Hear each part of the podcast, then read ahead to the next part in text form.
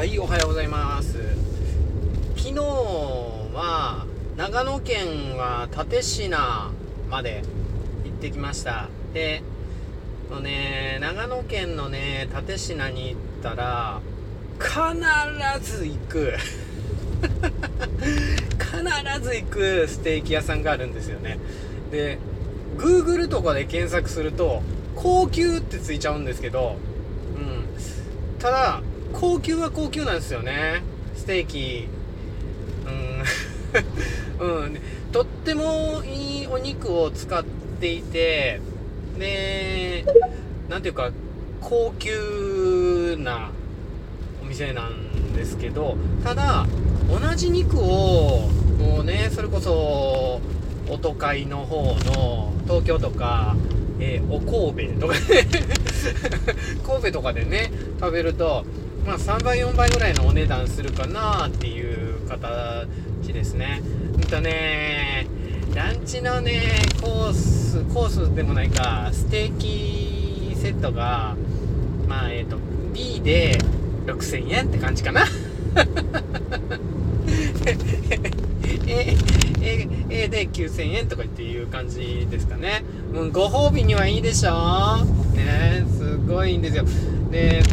もうなんか父の日っていうことで家族が「お父さん何食べたいの?」って音楽会もね先週終わったんでそこ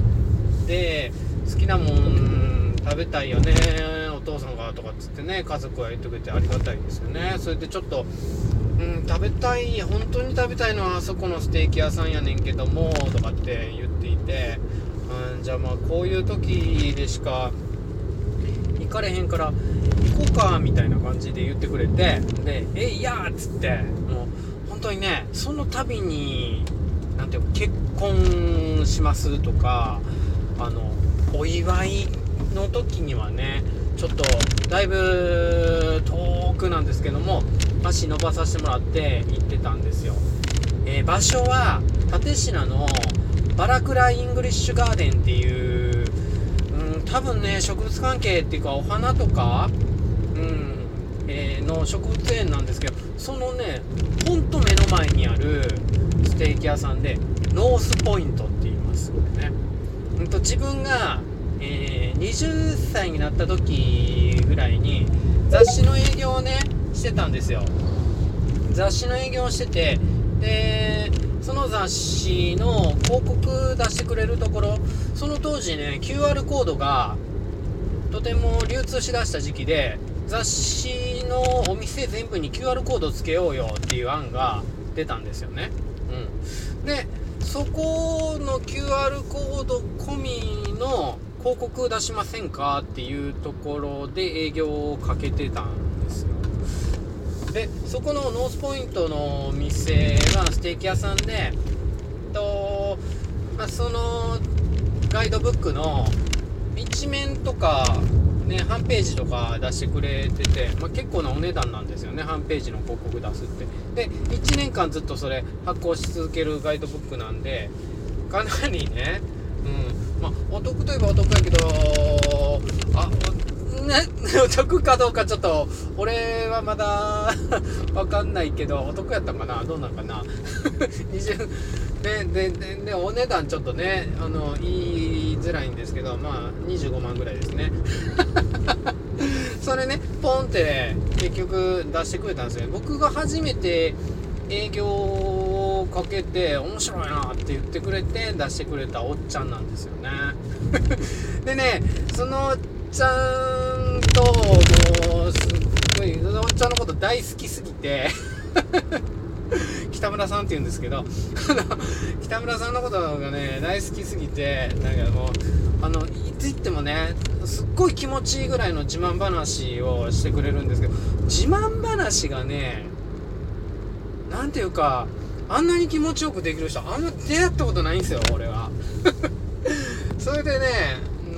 つもねその気持ちいい自慢話をね聞きに行きたくてステーキ屋さんにね行くんですけどいつも行ってるって全然行けないんですけどね年に1回行けるかどうかかな。うん。で1回か2回行けるかどうかなんで今回ね父の日って言うて行かしてもらったんでそのねステーキ屋さんの、うんと、コースじゃなくてステーキ A かなをいただいたんですけどやっぱりたまりませんね。なんていうか、うん、サクっていう感じじゃないし柔らかいっていう感じじゃないしね。うんなんとろけるっていうかしかもあのそのお肉醤油とねわさびでいただいたんですけどほんと刺身のように食べられるステーキでうんうんとすごい大きさなんですよ。って言っても 200g なんですけどもあのめちゃくちゃ大きく見えてでご飯がね進みすぎて何回おかわりすんの？みたいな。高瀬君何回おかわりすんの？みたいな感じにいつもなっちゃうんですけど。まあ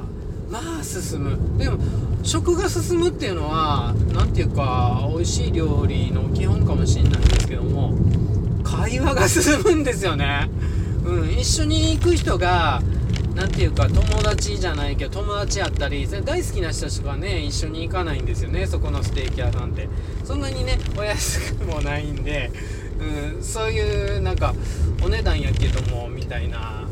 中で「ああでも一緒に行きたいわ」とかって言ってくれたね職場の仲間とかそれとか友達とか特に友達ですよね。で家族で。うちの両親も連れて行きました。もううちの両親はもうがん2人ともかかってしまってそれでなかなか好きなものをね食べられなかった時期があったんですけども今ちょっとね持ち直して元気になってきたんでまた食べたいわって言ってくれてるんですよね。でここのね、えー、娘さんがいらっしゃるんですけどその娘さんがねもうあのまあ、パティシエって言ってあれなんですけどあのデザートを作る達人ででしてね。僕ねシフォンケーキね好きやと思ったことないんですけどこのお姉さんのシフォンケーキはマジでうまいと思って。でここでね巷で今カヌレって結構有名になっちゃったじゃないですか。でもそのカヌレが人気になる前にねちょっと作ってみてんけどっていうわけのわからんカップゼリーみたいな形の茶色いケーキが出てきてまあそれがカヌレだったんですけども。んであのいつも試作とかね食べさせてくれるんですよね。それでもういただいたらマジでうまくて。でカヌレって一発でね名前で覚えられなかったんですよ。名前でね覚えられなかったんですけど。でもあのその後なんかねいろんなとこで出るようになったじゃないですか。コンビニとかでも出るようになったし。でああれあカヌレカヌレカヌレって名前やったわ。って思ってどこで食べても、全然 そこのノースポイントの味に、の、ノースポイントのお姉さんが作るカヌレとは全然違っていて、甘すぎたり、なんか、周りがなんかバリバリの硬すぎたりとか、あれ全然違う。なんでやろうなんでやろ違う。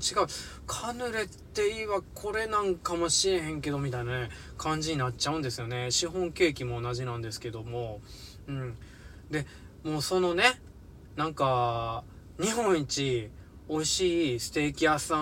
んで皆さんにも食べてほしいんですけどもやっぱり話が進む食事っていうかそのカヌレにしたってはあなんなんやろこの周り。俺キャラメル味が好きなんやけどもそのキャラメルを超えたデザートみたいな味がするしでも硬すぎずカラメルってわけじゃないしパリッパリのクレームブリュレの上に乗ってるあのパリパリでもないしで中はなんかしっとりで凝縮しててなんかブツブツみたいなものがないし何このベイクドチーズケーキみたいなとかって言ってどんどんどんどん話が出てきちゃうんですよね食べてるうちに。で娘とか息子とかね娘は6年生で息子4年生ですけどもその娘息子にしたって顔で語るというか すぐ目が見開かれるみたいなね、いうな感じで。え、結構遠いんで、着いた時間も遅くなっちゃったりして疲れてたりするんですよね。うちの息子午前中サッカーして、その足でお昼やってなんかね、過ごしてから出発してるんで、長旅疲れてると思うんですけど、そんな長旅吹っ飛ぶ感じでね、語り出すんですよね。そんなね、ステーキ屋さんがね、長野県の蓼科にはあるんですよ。うん、で、あのね、あのー、高級って、えっ、ー、と、インターネットで検索するとね、出ちゃうんですけど、え確かに高級ですけど、本当に、うん、都会で食べたら3倍ぐらいのお値段するぐらいのお肉が出てきますし、そこに来る人って、なんか、とっても、その、おしゃれな方も多いんですけど、あの、オーナーさんのね、人間に触れてくる方が多いかなっていう。ね、いろんなことやってますよね。あの、ログハウスも建てるしね。ね、すごい、血統症も血統症の犬をね、えっ、ー、と、